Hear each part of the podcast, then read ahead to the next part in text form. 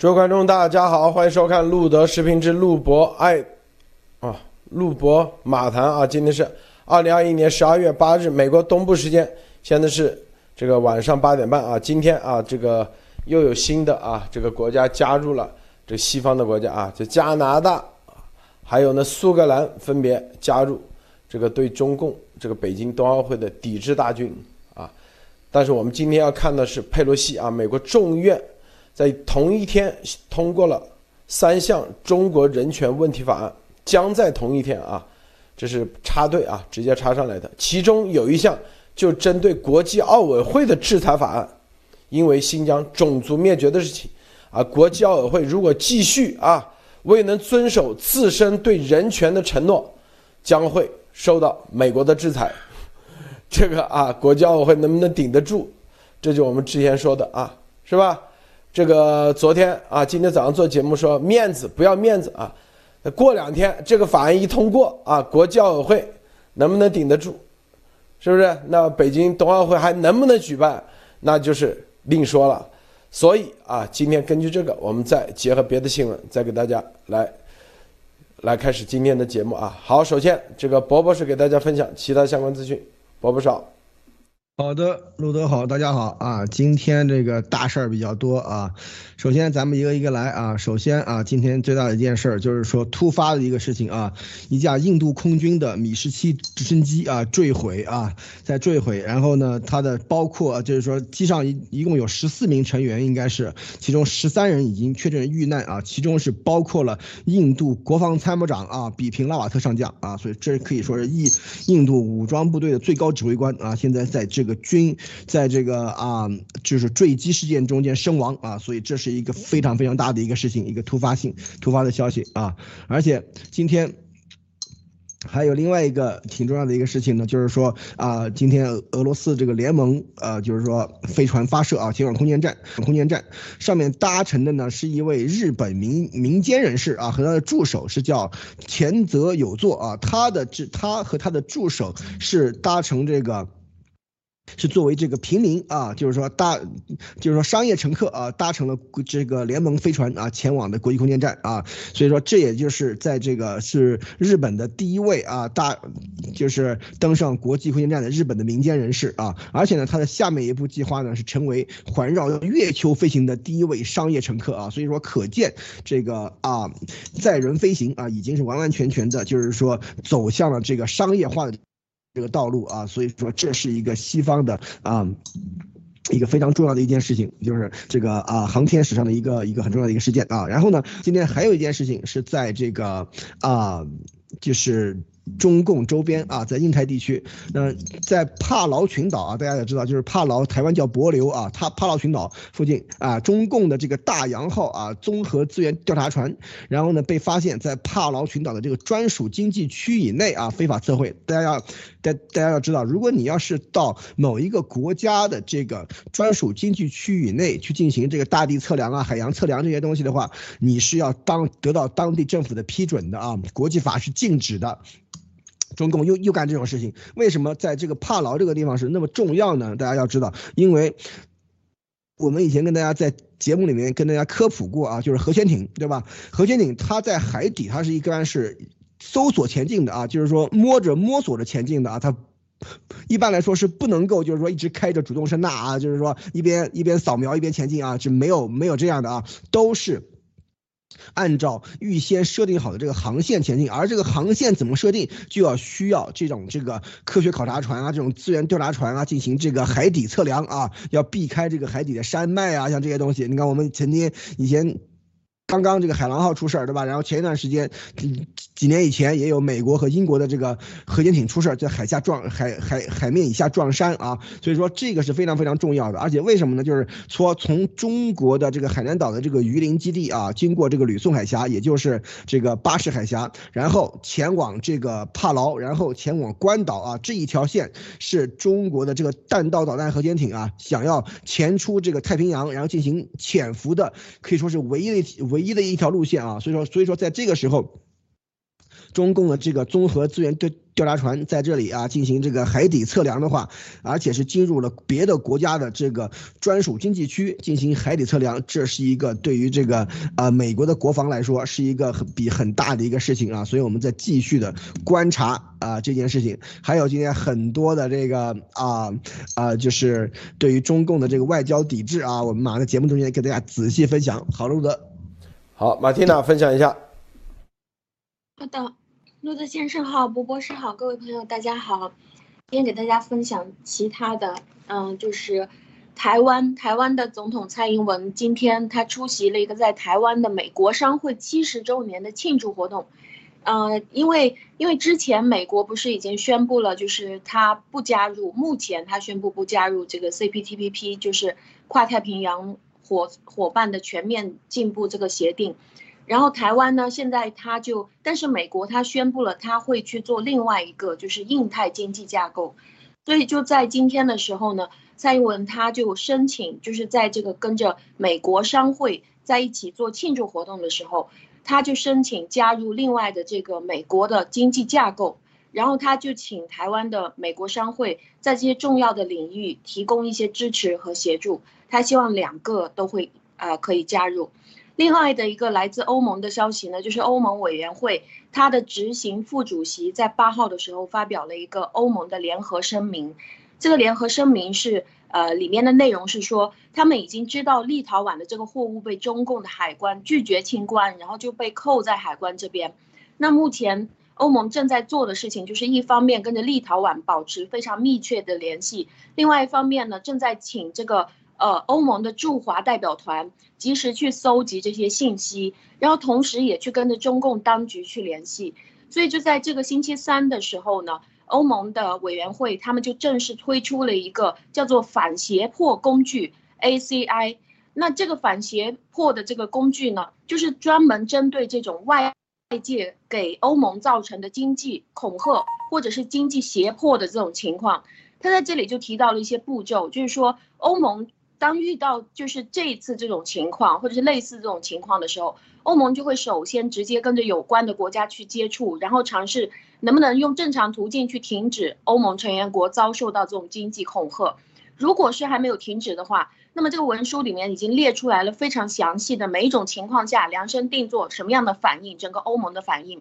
比如说，啊，欧盟它可以对这些恐吓的这些国家征收关税。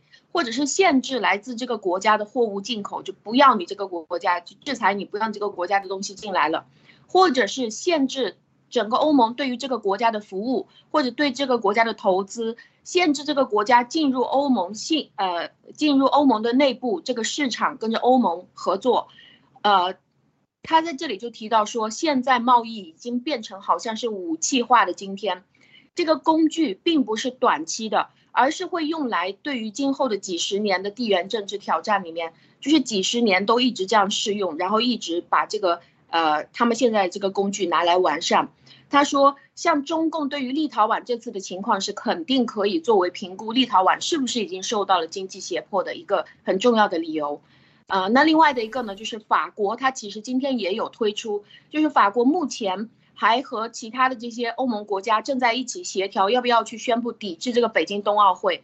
那法国国会就启动了，明年一月二十号的时候，他们会有一个全国的国民议会，有一个议议案。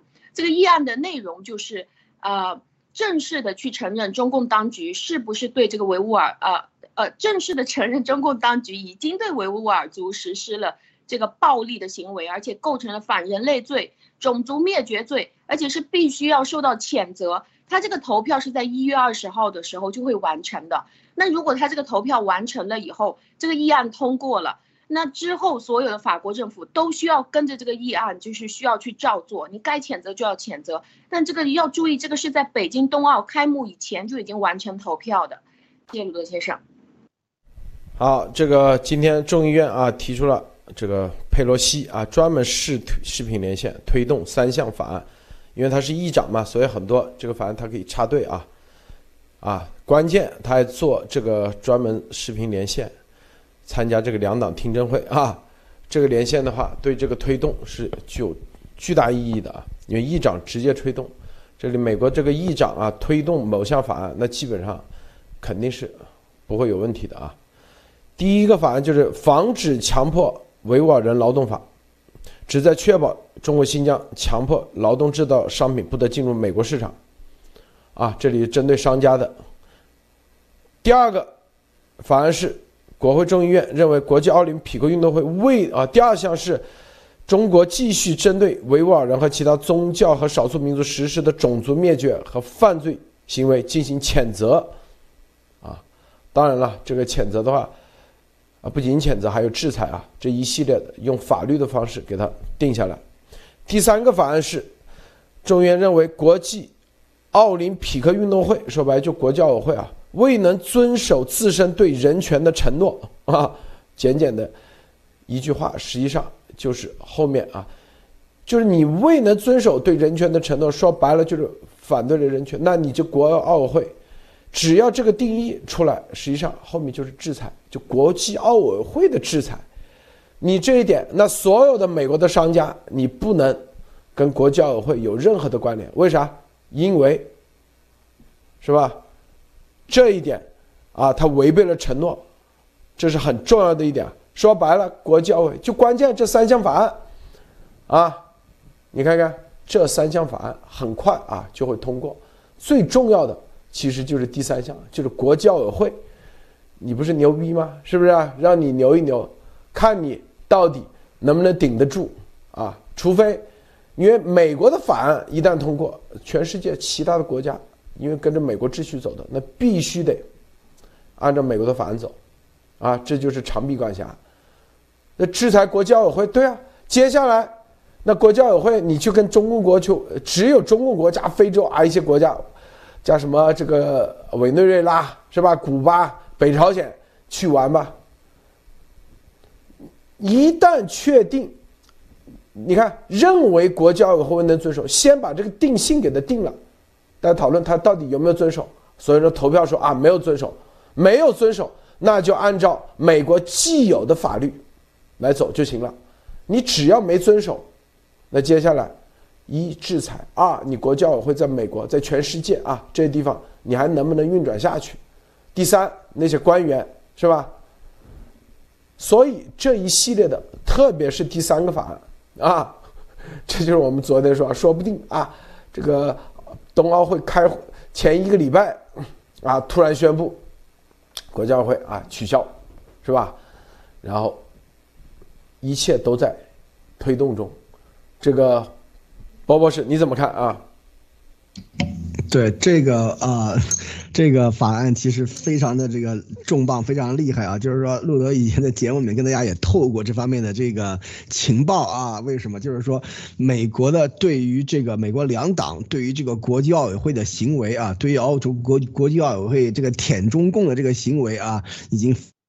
非常的不爽了啊，所以说这个刚刚就是说就有这个法案被这个提出来，而且立刻要进入表决啊。大家要知道，因为进入表决以后，很快就可以会进入这个啊。这个美国的国内法啊，成为国内法了以后的话，那后面的后续的事情就多了啊。为什么？大家要知道，国际奥委会是一个呃国际组织啊，它是靠这个各个各个国家的这种这个捐款啊，就是说这个资金这个这个这个支持的啊。而美国肯定是这里面的大头啊。虽然说中共在里面的这个啊，就是贡献也不小，但是美国和西方国家肯定是里面的大头，这是一啊。第二就是说，国际奥委会还有很多的这个资金来源，就比方说。是美国的这些大牌的企业啊，比方说这些耐克啊，什么这些这些体育用品公司，以及各个其他的这个企业啊，要给国际奥委会很多的这种他们的商标使用啊，像这些冠名啊、广告啊这些东西啊，一旦美国的国内法啊，一个美国的国内法认为啊，国际奥委会。未能遵守其对人权之承诺啊，那这个时候，美国这些公司就要开始要和国际奥委会要划清界限了啊。美国这些国家政府以及西方这些国家政府啊，尤其是尊崇人权的国家政府啊，那就要去跟国际奥委会划清界限。那这个时候，国际奥委会就必须选边站啊，就是说你到底是跟着啊西方走，还是跟着中共走啊？这个里面那就有意思了啊，那就那就有意思了。所以说这个里面大家可以。可想而知的就是说啊，如果离开了西方世界的话，那国际奥委会还玩什么呢？对吧？第一，第二，你跟着中共走啊，好好说不好听啊，对吧？中共种族灭绝、反人类罪。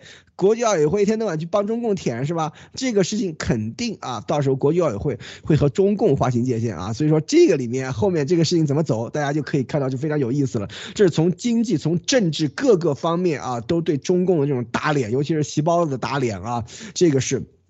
非常非常有效的一招，为什么？大家要知道，中共中国为什么把这个奥运会啊看得那么严重？因为你看，有很多国家，他们申请奥运会的时候，都因为比方说啊花费太高啊什么，都被国内否决了。但是为什么中共还是拼着要要去劳命劳命伤财，劳民伤财，对吧？花那么多钱，你看记不记得零八年的奥运会花多少钱是吧？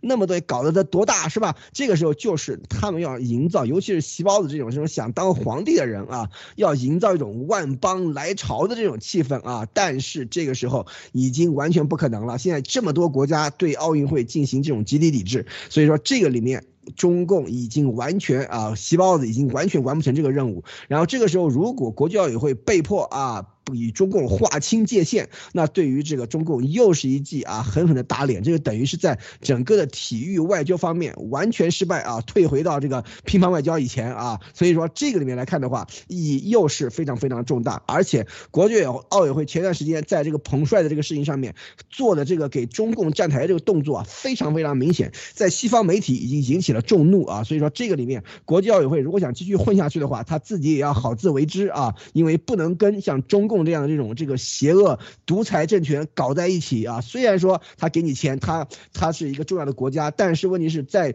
这种人权这种基本的这种这个价值观方面的这种冲突，国际奥委会一定要拿一个非常正确的一个一个一个立场啊！为什么？因为奥林匹克运动的宗旨是什么？大家都知道，对吧？所以说在这个时候，要由中共这种啊劣迹斑斑的啊，就是。践踏人权啊，就是呃泯灭人性的这种这个政权来去举办奥运会，本身就是一件耻辱啊！这个时候，很多国家已经开始表明自己的这个态度了。现在我们就要看啊，国际奥委会会不会表明自己的态度？如果他再不修正的话啊，这个法案一通过的话，那就是经济、政治各方面压力随时就会来啊！所以这个很重磅啊，路德。这个还有一点啊，这个国际奥委会啊，看到这个正在推动这个法案，他就知道啊，这意味着啥？首先啊。你看，只一旦这个啊说国教委未遵守自身对人权的承诺，这个承诺是写在协议里的。就他跟可口可乐、跟耐克签订协定的赞助协议的时候，包括电视各种转播的协议的时候，它里头一定写了是对人权的承诺。一旦啊如果违规，那国教委会所有之前赚的钱啊，你都要赔给耐克，就是后面。有的企业啊，有的个人，比如说啊，这个维吾尔人受到这个种族灭绝、反人类罪，那就要起诉耐克。起诉耐克，耐克说，我跟他签协议的时候，他说要遵守对人权的承诺啊，是吧？他没遵守，是他是的事情，是吧？这叫做你，然后就算耐克输了，耐克然后再去起诉国教委会，国教委会绝对破产。我跟你说，这一下只要认定。啊，美国的国会认定，因为美国国会就跟法官、法庭一样啊，这就是法律啊。一旦认定国教委会未能遵守自身对人权的承诺的话，它不仅仅是以后国教委会搞不下去，之前所有东西估计都要往回找。啊，你国教委不是赚了好多钱吗？是吧？好，那国教委会那就得找谁去？找哪个国家？啥啥啥啊？反正这个东西总得要找到源头。所以啊，国际奥委会在这个法案没通过之前，他就得赶紧行动。为啥？一旦这个通法案通过，国际奥委会就晚了，晚了。对，说白了，没通过这个法案之前，他就得立马跟中共北京奥冬奥会切割，才能保住其遵守对人权的承诺。否则，是吧？来不及了，等到这个法案在这个冬奥会开这个开幕之前十天通过的时候，他再说啊，我再宣布，等到这个法案那时候再宣布都没用了。为啥？因为法案已经通过了，认定你是对人权违背了对人权的承诺，这个承诺你违背了，是吧？你就是经济上各种可能形式上都有可能，那他一定要在这个法案之前，说白了就得赶紧采取行动，否则真的吃不了兜着走。这个马蒂娜，嗯，这那这个就把把昨天的那个逻辑也串起来了，就是说，呃，如果。呃，因为因为当我去看关于这个奥林匹克他的精神的时候，他在最初就是，呃，他这种神圣的休战就是对于和平的一种渴望，然后他最主要这个奥林匹克的精神是要体现出来，呃，每个国家都是平等的，大家不要在一起打仗，而是要在一起和平的去运动，而这个奥林匹克的精神里面，他。呃，所倡导的并不是说谁要去争第一，或者是去超超过别人，在这些比赛当中，他强调的是一个身心的协调，还有各种竞技的一种人性化，而且他最强调的东西就是每个人都可以参与这场盛会，就是参与比获胜更加重要，所以就是尊重每个地方的人权，你是哪个国家的什么样的肤色、什么样血统，你都可以来参加。所以，对于这个人权是呃，在奥林匹克精神里面是非常非常强调的。那如果是因为在国际奥委会，他之前曾经谈过关于这件事情，他说，因为这个东西是二零一四年的时候我们就已经跟他签完了，就是他这个冬奥会就已经定下来了。所以现在我们不知道这个东西，呃，就是他就装作不知道这个东西。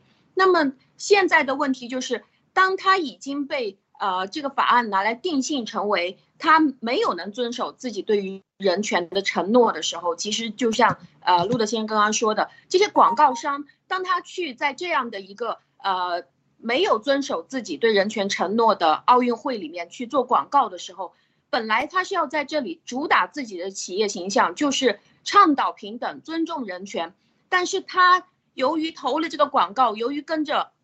奥委会去签了这个协议以后，很有可能他的企业就在这里，由于投投入广告，他的企业形象反而会被毁掉了。所以这个也就和昨天的那个呃那个议员所提出来的这个，就是倡导大家，如果是你已经确定了要投广告的话，你不如把你的广告就改成是去谴责这种侵犯人权，或者是谴责中共的这种行为。那接下来如果是奥委会继续要装作不知道这个事情，那继续让这个奥运会继续办下去的话。那么就之后就会大家就会对这个东西产生质疑。那么到底这个国际奥委会所主办的这个奥运会是不是代表当初的这个奥林匹克的精神？谢谢陆德先生。这个你像这个东京奥运会啊，都推迟了一年，因为疫情的原因，是吧？这个在这个冬奥会推迟一年有啥没没啥影响啊，是吧？再推迟一年，这有啥问题啊？所以啊，国际奥委会说白了就是自己权衡利弊，权衡什么利弊呢？他可能很多约都已经签出去了，国际奥会的人可能这私底下的这个回扣也已经是到手了，波波是啊，有的人已经收到手了，是不是？这个时候说白了，让啊，要么他去逼中共，啊，要么去逼中共，因为这里明确说了，佩洛西说。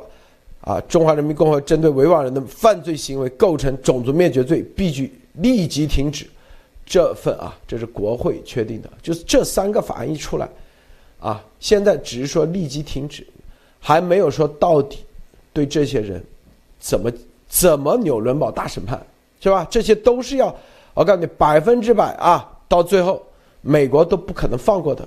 这就是我们前几天告大家为啥。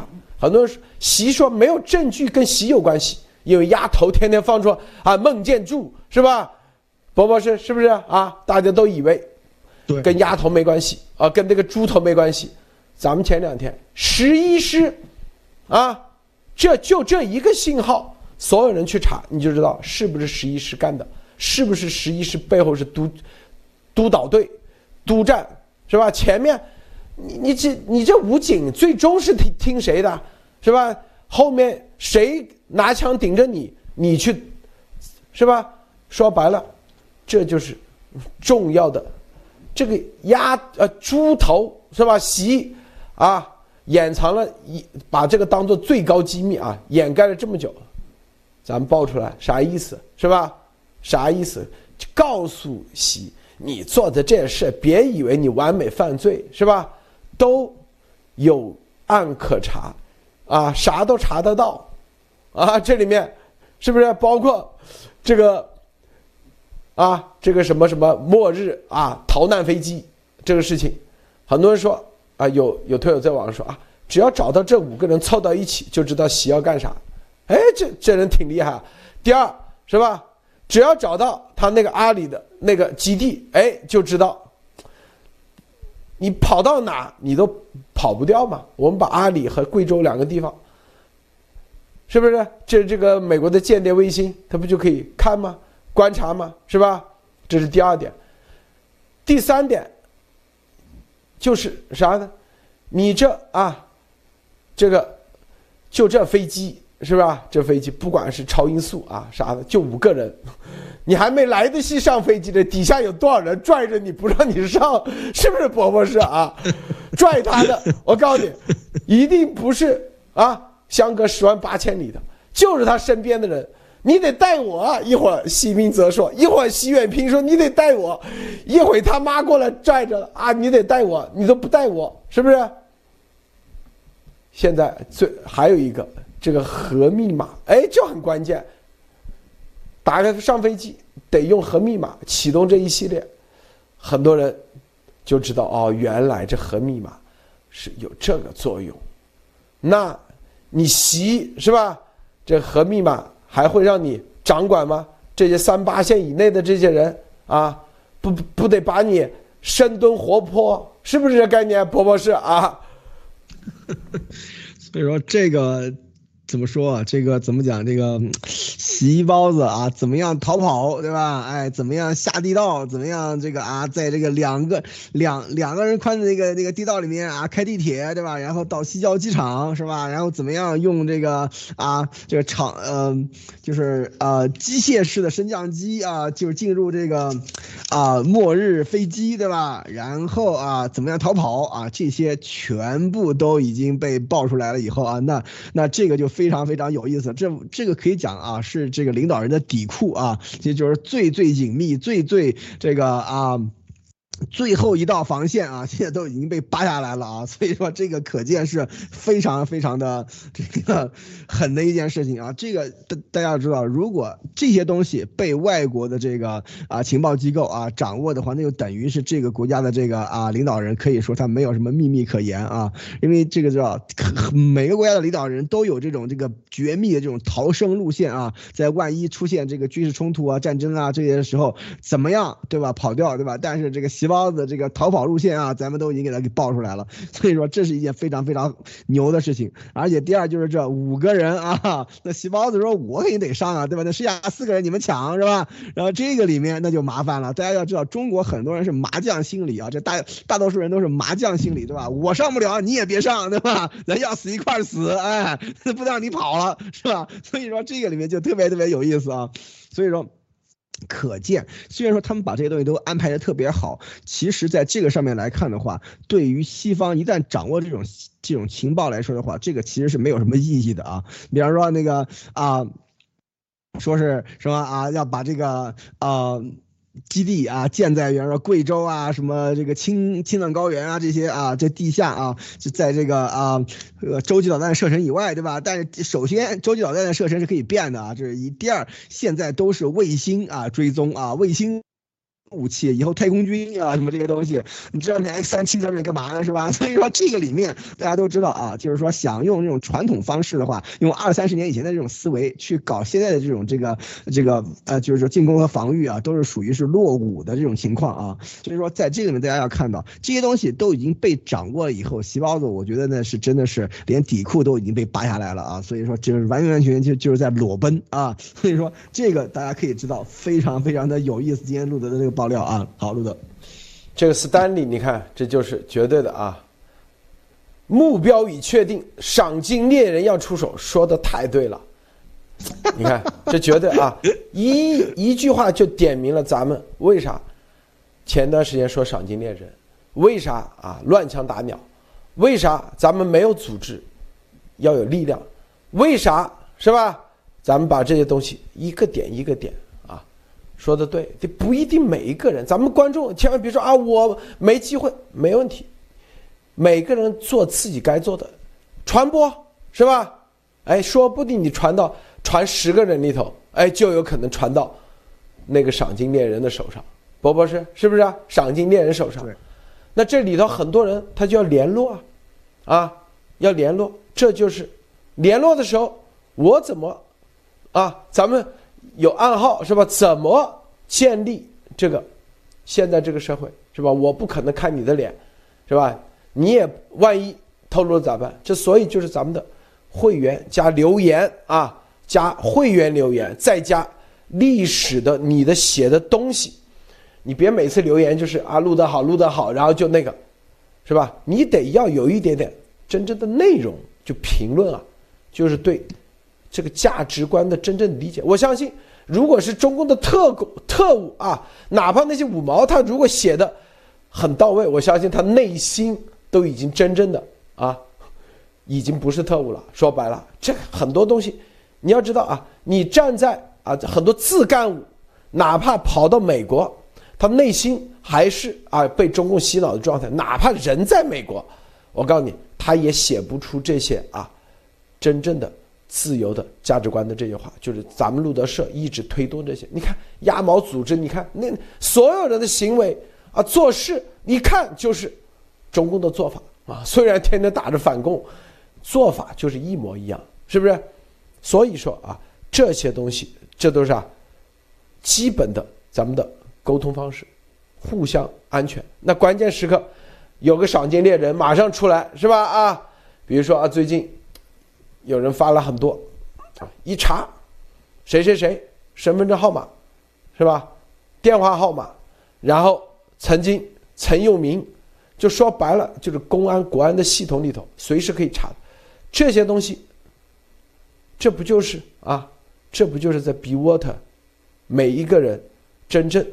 他真正他明白了啊，自由的价值观是吧？咱们咱们所说的这些时候，他在每个岗位，每一个人都有自己的。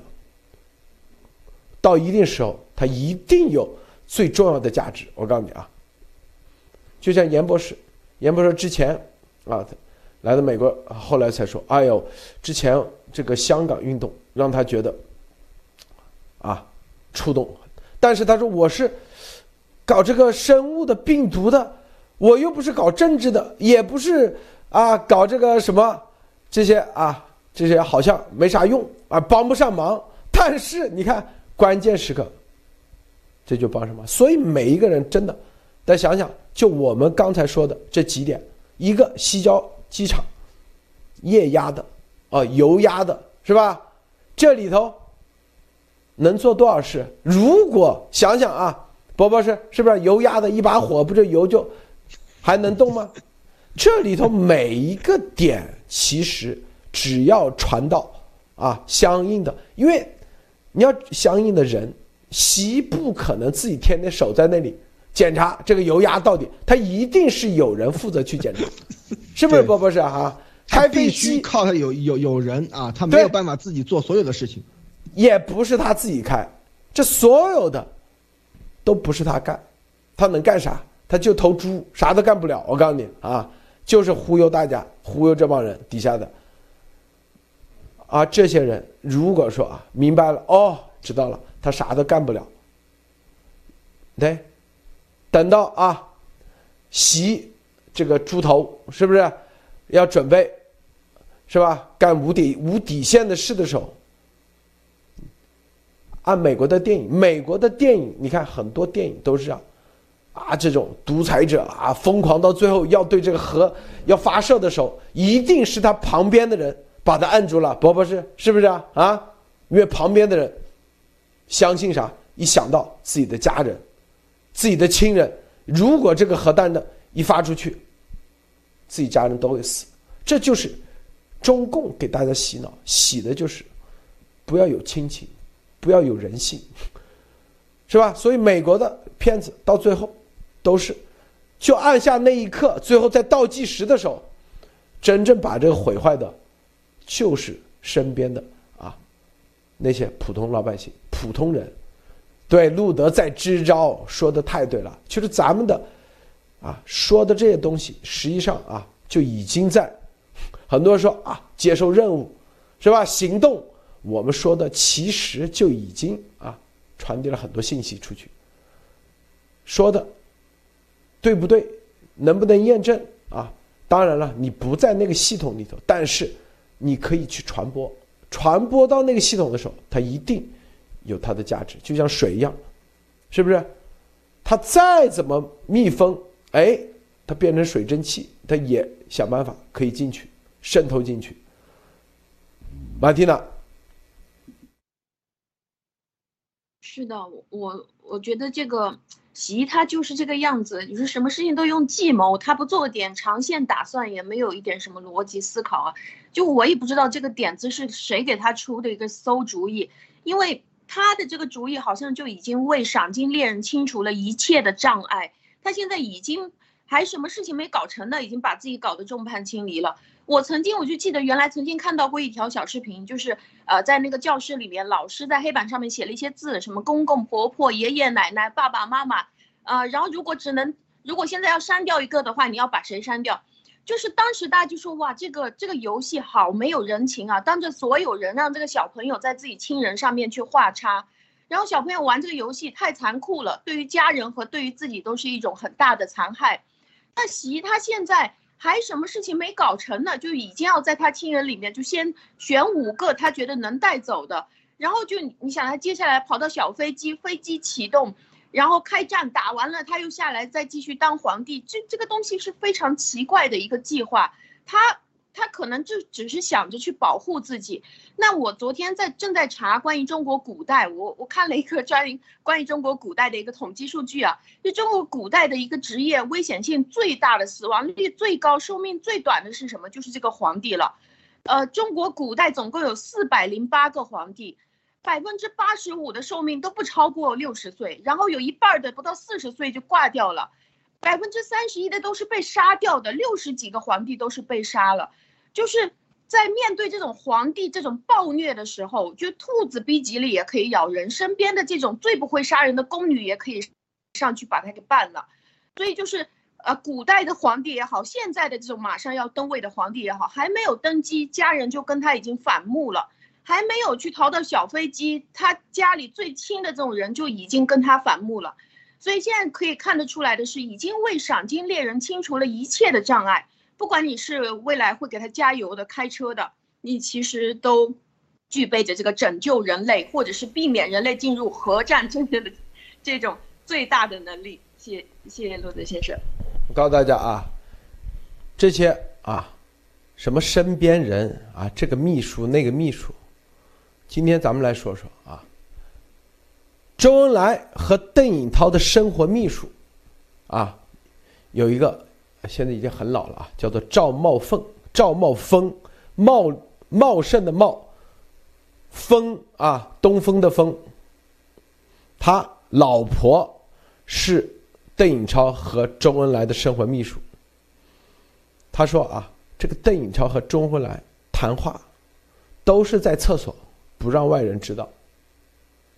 他就说到这个林彪这个叛逃，所谓的叛逃的事。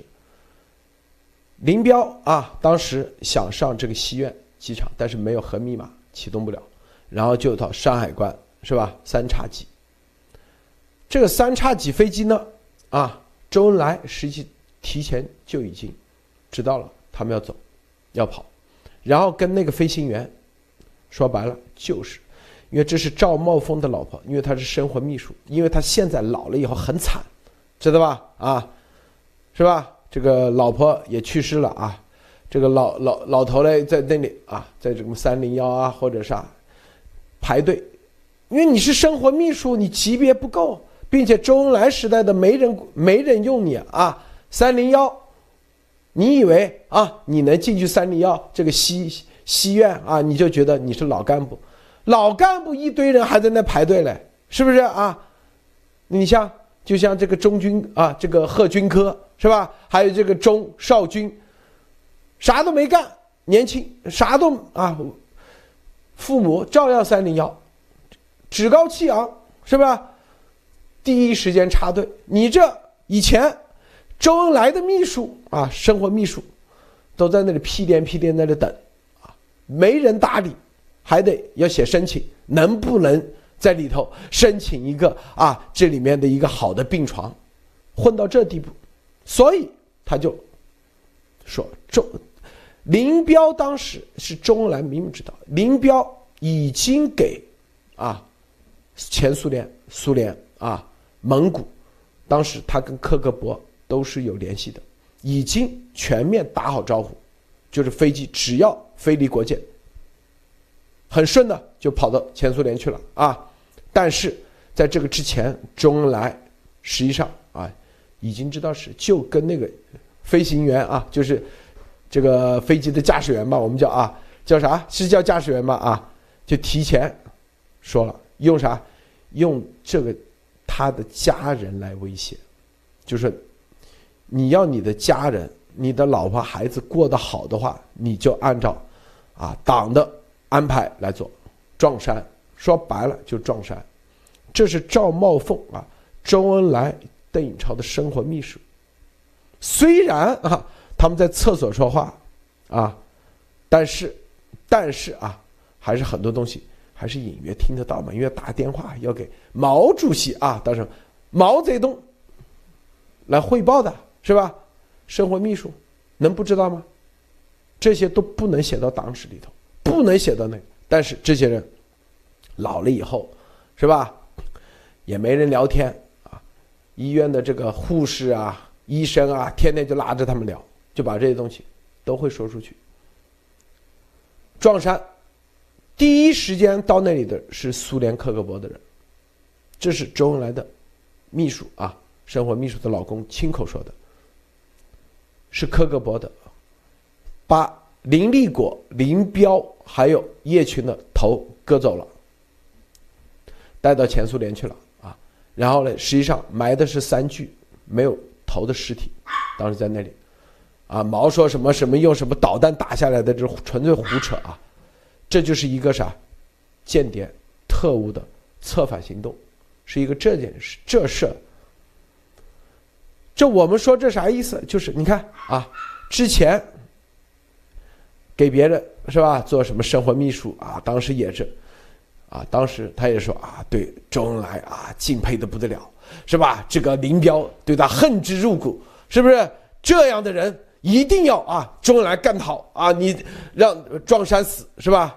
对，当时党中央的这个伟大决定啊，就那种概念，啊，高呼万岁。毛什么毛主席英勇是吧？然后林彪那一定要下地狱。到现晚年的时候，他彻底看明白了这个邪恶政权，但是很多啊，到不到晚年他们看不明白，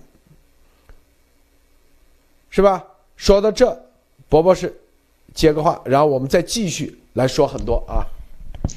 对这一段历史啊，现在路德啊，这个啊，给大家解了个谜啊。当时林彪的这个是怎么回事啊？大家都知道，林彪当时是啊摔死在温都尔汗啊，所以说当时的时候是特地就是安排他是从那条路线开始往外跑的啊。当时对吧？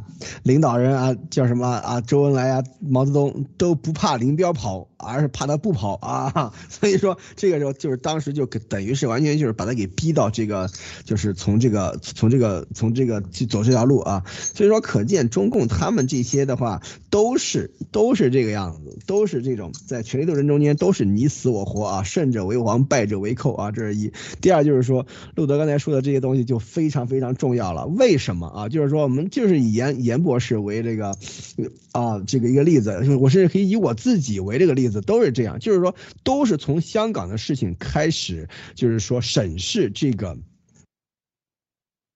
自己应该怎么办的。知道吧？就是说，严博士跟我的这个这个经历其实挺像，我也是从香港的事情开始，然后来显示我如果遇到这件事情，我会怎么办？而这个时候就做好思想准备了呀，以后一旦有机会的话，就能够开始做出做一些事情了。严博士其实也是一样啊，对吧？他就是说，在香港的这个事情上面，已经看清了中共的这些套路，看清中共的邪恶了以后，他就会想这件事情。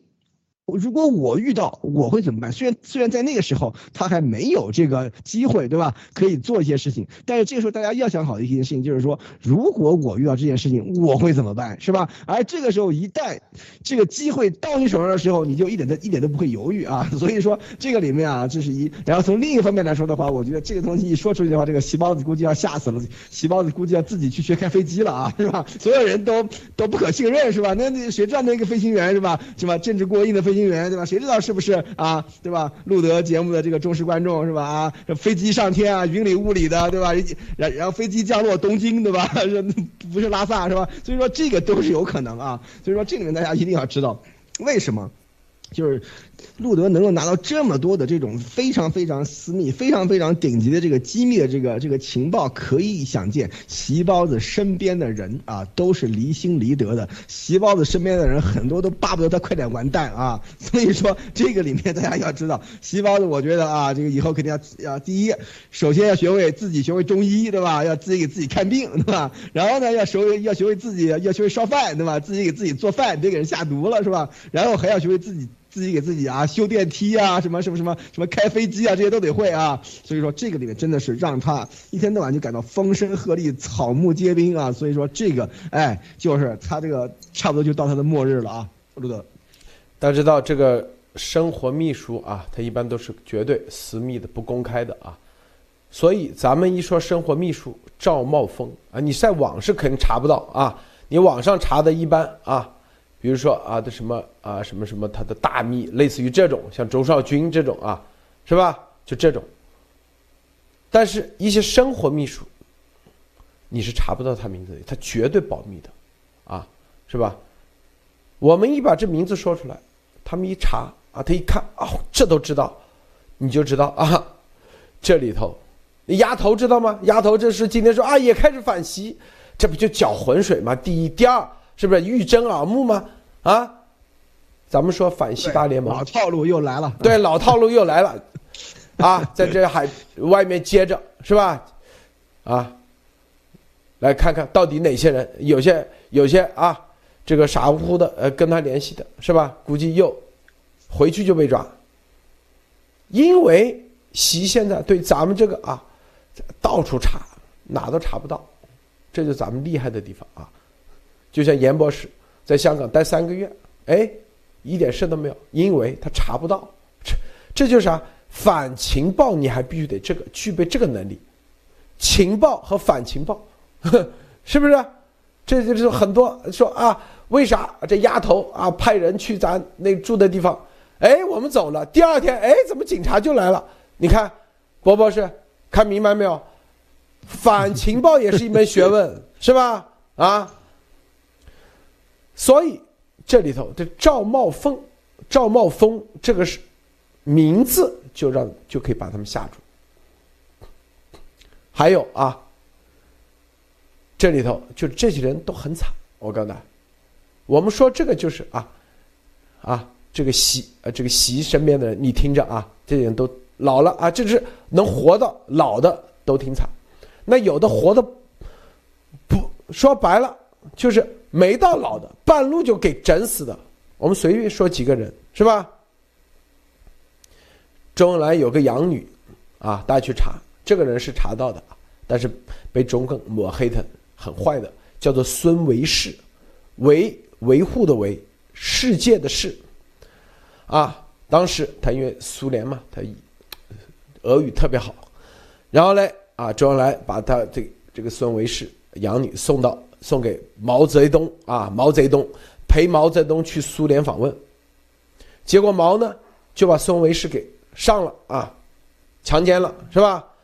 孙回来就给周周恩来哭诉，赵茂峰的老婆呢就在卫生间门口就听到了啊，周呵斥孙维世要顾全大局，不要影响党的形象。后来大家知道啊，孙维世没多少年。文革说他作风啊什么什么勾引林彪什么什么，然后就把就把他给弄死了啊，反正就死了嘛，知道吧？啊，你看看，这是一个，这身边的人啊，这是养女。除此之外，你知道给毛啊给周理刮胡子的那个人的人名啊，过段时间再说。这个，这个周恩来嘛，大家看这胡子挺多嘛，是不是？波波是啊，什么大胡子啊这些，说每次啊刮都是在厕所里刮胡子，啊，厕所里刮胡子，这也是赵茂峰说的啊，因为生活私生活秘书嘛。对，一九六六年、六八年十月十四日在狱中被迫害致死，为啥要把他弄死？是吧？他到处乱说啊，是吧？周跟他说了，你要顾全大局。不要影响党的形象。但孙维世是吧？这很多人说大美女，对，他老爹也是一什么老革命啊？说所谓的，然后那个理发的每次在厕所里理发，这个理发的每一次出来都气喘吁吁。他问，就问他咋回事啊？这个生活秘书就问他啊，就赵赵茂峰的老婆，就说啊，厕所理发紧张。后来没多久。这个理发员呢就被周以反革命罪枪毙，枪毙之前在监狱里疯掉了。这是赵茂凤说的啊，这是赵茂凤说的。这啥原因？啥原因？待会儿再说。马蒂娜啊，你先来接一下话啊。是。然后，哇，正在听到最关键的地方呢。我我我刚才。我刚才我想问一下陆子先生，就是刚才讲的那个故事，是不是他们把那个林彪，就是先把他的头给给拿下来，先把他们几个人的头给拿下来，然后再拿那个飞机去撞山，就是一箭双雕啊！不是不是不是，去是撞完山以后，克格勃把头给砍走了，为什么要验证验验明正身嘛？啊，是吧？是这意思。哦，那我听错了。嗯，我我我就我就我在刚刚听您讲关于那个习他手下的，就是昨天呃今今天早上就是关于习他手下的那些傀儡，他都是飞速的发展嘛。我觉得这个是可以非常明确的可以看得出来，习他是在这个过程当中，他是一点安全感都没有的。就是他就像这个朱元璋一样的，上来就取消了所有带实权的这些丞相啊什么这些东西，然后所有东西都只能是亲自指挥、亲自部署。他整个这个布置就是可以看得到，他安插上去的这些人是越傻越好，也可以看得到，呃，在中共的这个王朝，现在其实是我觉得他已经进入了一个即将灭亡的，就是正式规则彻底没用了，只能靠潜规则，只能看谁的潜规则更大。那么就是像他这种超限潜规则、日新月异的这种时候，就是谁的胆子大，谁的下手狠，谁就能够夺权。所以在他这个东打西灭上来的这种这种过程当中，只要呃他他现在正正在做的一件事情，其实是把整个中共还可以低调运作的这些统治机器彻底拿来打烂，就是他只是防止原来还能够真正运作一些统治机器的这些人。不在自己的这个岗位上，然后找一些人上去，呃，让新手小白上去装作可以操作，但是其实背后完全是靠这个好像精神有问题、这个极端情绪化发狂的这个人，他要一切都来自己拍板。所以我觉得在在其现在的这种情况下，他其实已经已经是属于众叛亲离，而且是当他想要一个人去掌控全球的大事的时候。他是身边是举目一看，没有任何人是可以相信，是极其痛苦的，所以我觉得，呃，现在他已经进入了一个一个末期，就是个刚才刚 刚才我想到的，好，我是不是？嗯，这个咱们继续说啊，很多人说为啥在厕所那个，有的人哎已经猜到了，这里头，我告诉大家啊，博博士啊，这个周恩来，周恩来啊，在三零五医院的病历。都被邓颖超给烧了啊！说为了党的形象啊，啊，但是他烧了以后，他不知道啊，他烧的是病历，但是在三零五和协和医院病理科还有一个病理样本没有毁掉，这东西现在美国在咱这里病理样本。病理样本啊，里面说周恩来，你知道是感染了什么病毒吗？波博士知道吗？不知道，他不是癌症吗？对，癌症里头是感染了 HPV 病毒，HPV 病毒啊啊！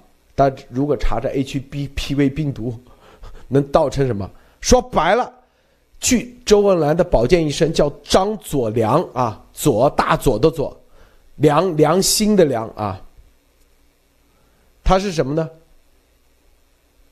最早发现癌症是他的那个地方啊，龟头长了异物，也就是菜花状的是油状物，也就是常说的尖锐湿疣，实际上啊就是性病。他为了彻底治疗，从协和医院借了当时比较先进的电刀烧灼。一九七五年三月十日，具体日子都有，因为这所有的病理的样本啊，包括这所有的，你的保健医生张佐良啊，是吧？说白了，第一次是在一九七五年三月十号，周恩来在玉泉山做了第一次电灼术治疗。还做了膀胱镜，发现油状物的，啊，在膀胱和尿道里也有。周啊，还当时还骂了粗话，骂了之前的以前的卫士。后来周做了十三次手术，都是用电刀烧灼新长出来的尖锐湿疣，其实已经癌变啊，已经癌变。正是因为尖锐湿疣手术啊。所以周上午才能上午做完手术，下午去开会。有时候是烧灼的面积小，有的时候是打了局部麻醉。随便啊，你们去问一下泌尿科外科医生就知道。啊，这个尖锐湿疣膀胱癌的原因百分之百就是 HPV 感染。啊，对，女的宫颈癌，男的尖锐湿疣，这个是 咱这观众里头。高人太多，女的就是工人，男的就尖锐湿疣。很多啊，这就是啥？就是说白了，就刚才说的，很多人说，就是同男同嘛，就这概念啊。因为这个多次溃破啊，然后不断的感染啊等等这些，是吧？所以是他是中共历史上第一个死于病毒的啊这个党员，这个邓颖超。啊，千算万算，和杨尚昆要求烧掉这个周恩来在文革的所有的罪证。杨尚昆当时电话就问了邓小邓小平啊，然后允许啊，在邓小平的允许啊，烧掉了周恩来的罪证。当时李瑞是见证人之一啊，但是他没有算到周恩来在保存在三零五的病历。三零五的病例和协和医院病理科的病理样本没有毁掉，因为邓颖超不懂医学，不懂从这个病理样本也可以反向推病毒感应。如果啊，周啊周恩来啊说什么没有这种，他怎么感染 HPV？没有感染 HPV，怎么可能得膀胱癌？所以，任何一个泌尿外科医生都懂啊，都知道这意味着啥。这我们说的是啥？就是说啊，这些人，保健医生张佐良说的啊，年纪大了，身边人一样，是吧？你以为他们当时想着啊，为了共产主义事业，为了。等到老的时候，就是按需分配了，就被洗脑洗的啊，按需分配了，把这林彪灭了啊，把这个周恩来啊为我们实现，就是说白了就跟压头现在一样啊，把钱交给我，三年以后是吧？这个你就成了湾流啥的。前段时间说说什么上市就有湾流，现在是三年以后，再过段时间三十年以后，对一样的概念啊，这这当时就这样忽悠的，哎呀。这个按照咱们的那个跟着周恩来走，跟着毛主席走啊，跟着共产党走，多少年以后咱们就实现共产主义了。共产主义已经在两百里以外，马上就要到了，是吧？挡着这条路的就是林彪，杀，把他杀了，是吧？然后挡着这条路的就是彭德怀、刘少奇等等。但年纪大了以后，这帮人有有哪一个啊，因为一朝天子一朝臣，周恩来倒了，是吧？他们觉得啊，我们是功臣，但是那邓小平上台，所有的全换，是吧？啊，等到习上台的时候，是不是？大家看贺军科啊，钟少军、刘振立啊，这种，那到三零幺，你别说他自己，就连啊他父母。随随便便去一个电话都不需要去三零幺，医生到家里去，啊，这些人啊又要排队，是吧？有些药还不给他报啊，这是进口药啊，咱们的规矩三零幺，我们国家的规矩这是不能报的，别人是啥？直接美国的医生来，我们说这这所有东西串在一起，大家明白咱们说的意思的，不是说啊周怎么怎么啊什么什么是不是同性恋这。无关紧要，核心是啥？这些事情，你看这些人说出来的，他身边的医生说出来的。如果身边医生说的跟党说的一样，我告诉你，那就没意。那那是那身边医生那就有啥意义啊？是吧？他为党守了这么多年秘密，到老了啥都不是，看个病都没人服侍，是吧？用药用的都是最便宜的药啊，还要排队。所以他把真相说出来，啊，这些真相，是不是？很多人说啊，周恩来都死了多久了？这些真相，啊，在现在党的这种情况下，我们只是告诉大家，有多少人掌握着这这真相啊？而这些真相，你过了几十年你再说的时候，当然了，最多一点点效果，但是在当时啊。他们绝对现在悔恨啊，悔恨不已，就跟那张学良一样啊，是吧？所以我们说了，把这人民什么，是吧？李瑞峰，大家看啊，咱们路德最近节目说的每一个人民，李瑞峰、谭东白啊，是吧？张海涛，这些都是新华社的当时的绝对的驻各地高官，就也是周恩来身边，是吧？帮他搞什么二七五八号决议外交的，身边的。保健医生，刚才是吧？张佐良，啊，然后，啊，刚才说的生活秘书，这是名字你都查不到，因为现在互联网时代，他们年纪太大了啊，你只能去可能一些卷宗啊、档案里头查得到。这些年纪大的时候，啥下啥下场，是吧？看明白没有？这是核心，这是告诉。啊，所有现在，啊还执迷不悟的人，说白了，什么飞行员啊、保健医生啊、生活秘书啊，还傻乎乎的这种，啊，是不是，包包是？对啊，其实像这些这个为伺候这个中共的这个高层官员的啊，这些啊，就是说到了一定级别，这些人其实都很惨的啊。就首先他们自己级别不高，第二，他们这些人是被洗脑洗的最狠的一群人啊。为什么？就是因为要用起来安全啊，是吧？就是说这些人因因为你要伺候领导人，你要那个为领导人服务的话，你肯定得要安全第一啊。这个安全不仅仅是你就是说个人的这个品德问题，还是你的这种政治倾向啊。你在关键。关键时刻你要能为领导人赴汤蹈火的这种啊，这种人，所以说这些人是被洗脑洗的最厉害的啊，这是二。第三就是你看当时像那个周啊，什么这个什么毛啊，他们的这种生活秘书啊，什么这些的话，都是什么事都干啊，就跟保姆什么的没什么两样。但是这个里面啊，当时是觉得是无限忠诚，对吧？到最后死临死了啊，明白怎么回事了，已经晚了啊。所以说这个里面其实是很悲惨的一件事情，这是二啊。第三就是说现在这个时候。习身边的这些人已经早就比这些这个啊啊毛时代啊这个的的那些从小被这个洗脑的这个从农村上来的那种那个思想比较单纯的这些这些这个年轻人啊，搞的这个洗成这种死忠粉的这种可能性越来越小了啊，因为这现在这种时间大家都已经见过一些世面了，都不是那么好骗的啊，洗脑这个难度也是很大的啊，所以说在这个里面大家一定要知道，像他们这样的这种这个。没有人性的这种搞法的话，实在是玩不下去的啊！为什么？就是说我们为什么要要在节目里面讲这些？比方说像周以前的这些事情啊，或者是被为周理发的人的这个下场啊，为周这个啊生活秘书这个下场啊，为什么要跟大家讲？就是说，如果你作为，比方说你是啊，比方说洗衣或者是。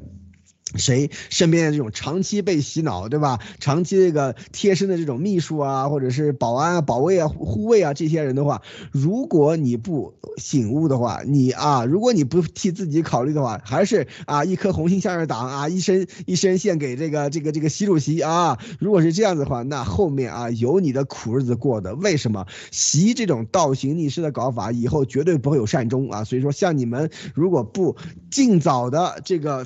就是说啊，就是就是在这个思想上面独立起来的话，还是被他们继续这样洗脑的话，以后会有更加的这个，可能比这个以前的这种生活秘书下下场还要差啊。所以说从这面来看的话啊，这一点其实为什么要说这件事情就显得非常非常重要啊。就是像他们这种反人类的这种没有人性的这种做法的话，一定不能够让他们再继续下去啊，路德。这个周的形象啊，毫无疑问，呃，那肯定不用咱说，估计在海外的大多数都知道啊。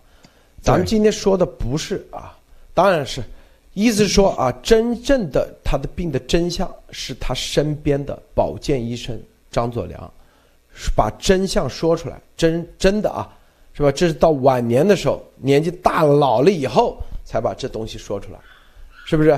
但是更重要的这个真相。做依据的是啥？就是病例和病理啊样本这些东西，是吧？在哪里？是不是这个东西？这是很关键的啊，这是很关键的啊。至于说啊，州啊，是不是？因为现在啊，根据美国的这种是吧，无所谓。这个他他是不是同性恋？这无所谓，博博士，你说是不是啊？是吧？根据美国，嗯，不要有什么这个这个歧视那歧视。但是核心的是啥？就中共把这个事啊给他掩盖，然后他身边的人也帮助掩盖，最终身边的掩盖的这些人下场很惨。反过来就是现在是吧？这些独裁专制者啊，这个习啊，这你也去帮他掩盖，你也以为你未来你会有个你你觉得你掌握了啊这个习的秘密或者习家的秘密的时候，未来你拿这个可以作为功臣啊。那是做梦，明白不？之前的，这就是把逻辑告诉你：一朝天子一朝臣，啊，如果当了皇帝，那更加啊，别以为啊，如果习一直当皇帝，啊，当下去，你以为你就不会换你吗？分分钟，你对他有一点点威胁的时候，就跟那个啊，这个理发的一样，是吧？这就是要把这个逻辑理解清楚。这核心的罪恶都是啊？因为。他一句话就可以把你灭了，这就是权力的权。如果像在美国，不是啊，是以法治为基础，谁敢灭你啊？谁敢啊？是不是？他怎么地，他也是要暗杀，他也不可能这明目张胆的，是吧？把你抓到监狱里，是不是？然后或者是用红卫兵的方式啊，死的憋屈。在美国，就算那也得陷害，你也得陷害这个十几年、二十年，你才可以死。伯伯是是不是啊？判个死刑，你去看，至少是二十年以上，啊，各种陪审团最终，好，你说有人暗杀十万、二十万，换人去那个也可以，但是是吧？那至少也有人给你伸冤啊，你不至于死的时候，是吧？在这里又是反革命罪，又是。这多多憋啊，憋屈啊！你说是不是啊？所以核心罪恶就是这个权，这就是列宁式的权，它是建立在列宁式组织，列宁式组织这个金字塔结构，它就手上形成了这种权啊！你这种 be what，你是不可能有权的。说白了，啊，大家都是松散关系，就跟水一样啊。说白了。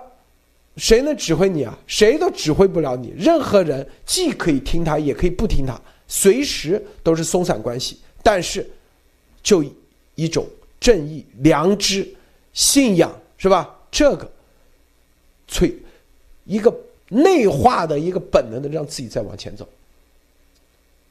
为啥往前走？因为是吧？你真正内化了，内化什么？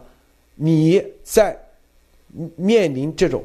列宁式组织，你如果记下的时候，你的子孙后代都会被这种列宁式的组织啊，成为他的刀下鬼，成为他的韭菜炮灰，是不是？很多啊就不明白，总觉得是吧？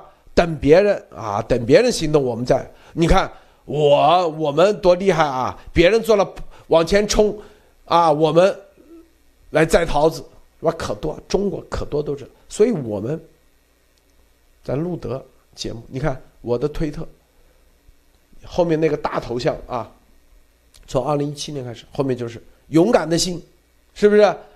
梅尔吉布森，是吧？大家看，就是冲在前面。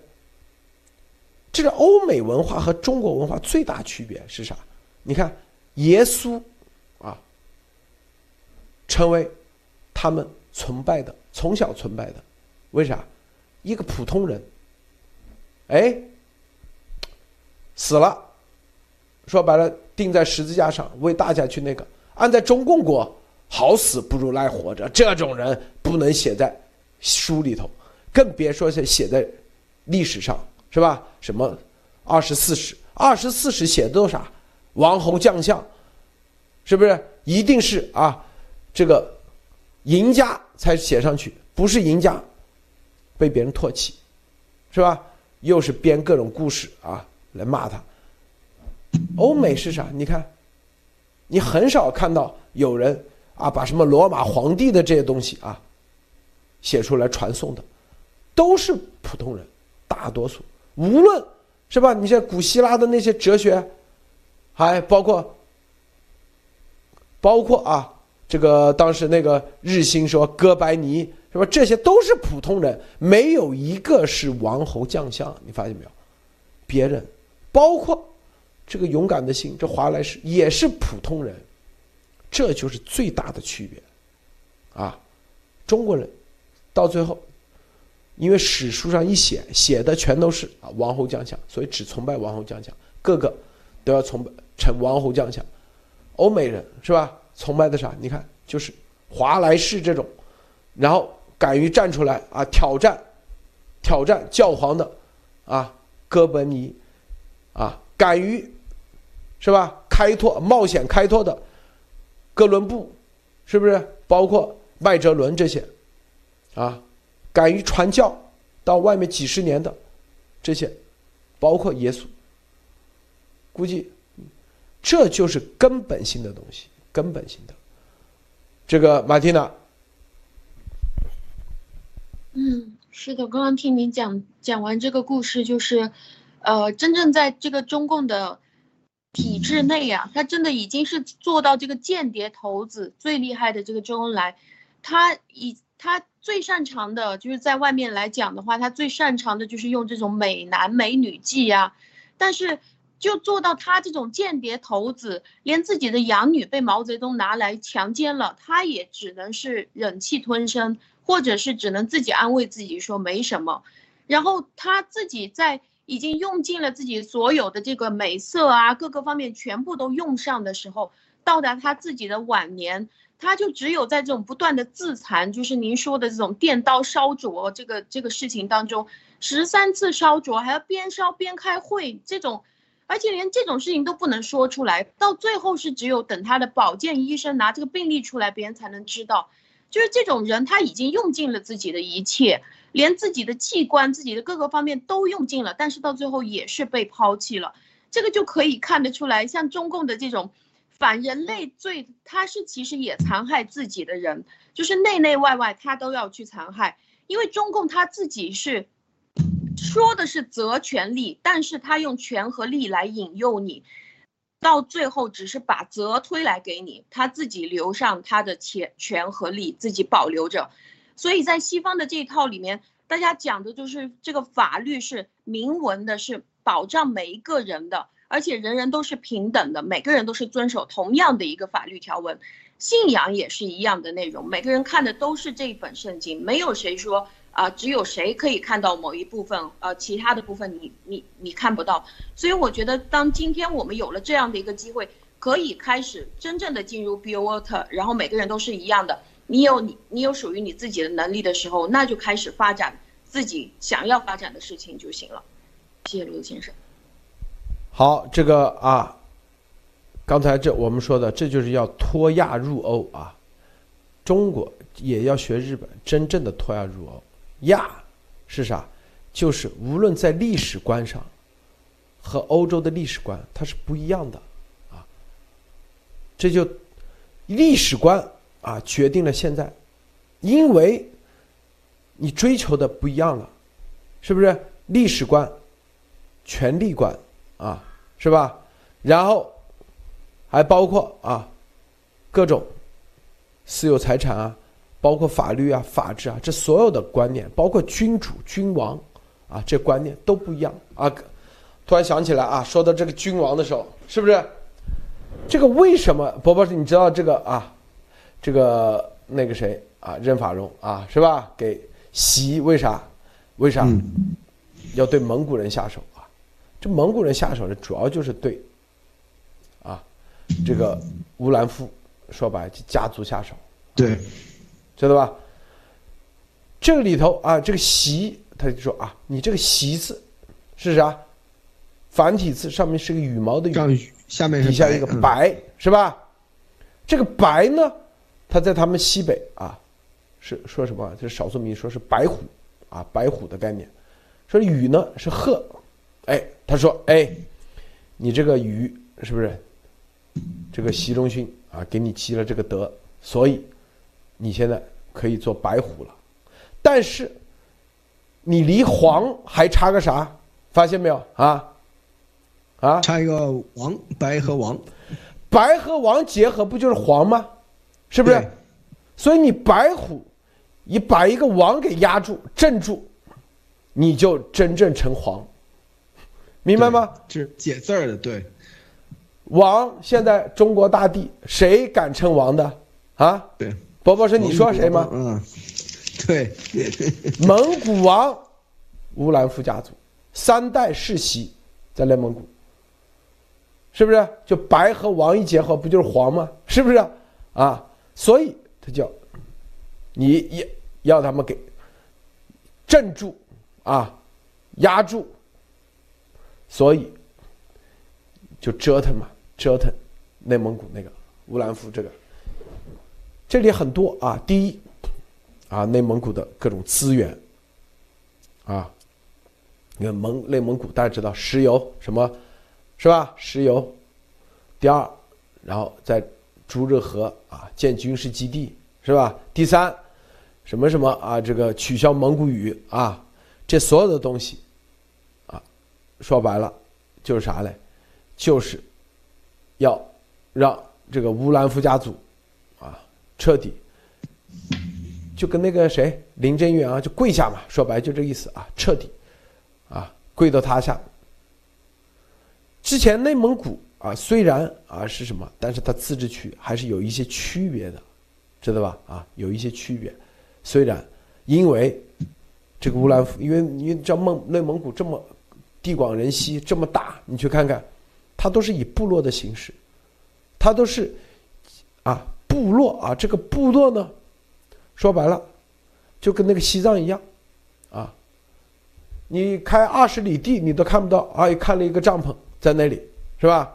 看了一个帐篷在那里，然后呢，这个帐篷里面全是钱，为啥？他家买了，说几千几千头牦牛，啊，加起来牦牛这个羊总共几千个，随便一卖一年几千万人民币，一个牦牛你怎么的算个？三四万人民币，你算算多少钱嘛？但这些人一到那个，他就捐给寺庙，磕头磕到大昭寺。所以你看，这西藏寺庙都超有钱，啊，全是黄金的，全是金。内蒙古、蒙古也是一样啊，那些一到那个时候，就把钱捐给这个也是寺庙啊，他们也是藏传佛教，蒙古、内蒙古，并且。啊，内蒙古还有很多矿产，所以这些他的他的这种啊，因为你中共对于内蒙古的这种啊这个管理方式啊，就是你用这个军事啊或者是比较难的啊，它比较难的，它因为就跟那个俄罗斯一样，它到现在对西伯利亚地区，它都很难啊用军事，因为它一下就跑得掉啊，你找人都找不到，说白了大片。等你找到的时候，估计是吧？你自己也迷路了，要么冻死，要么饿死。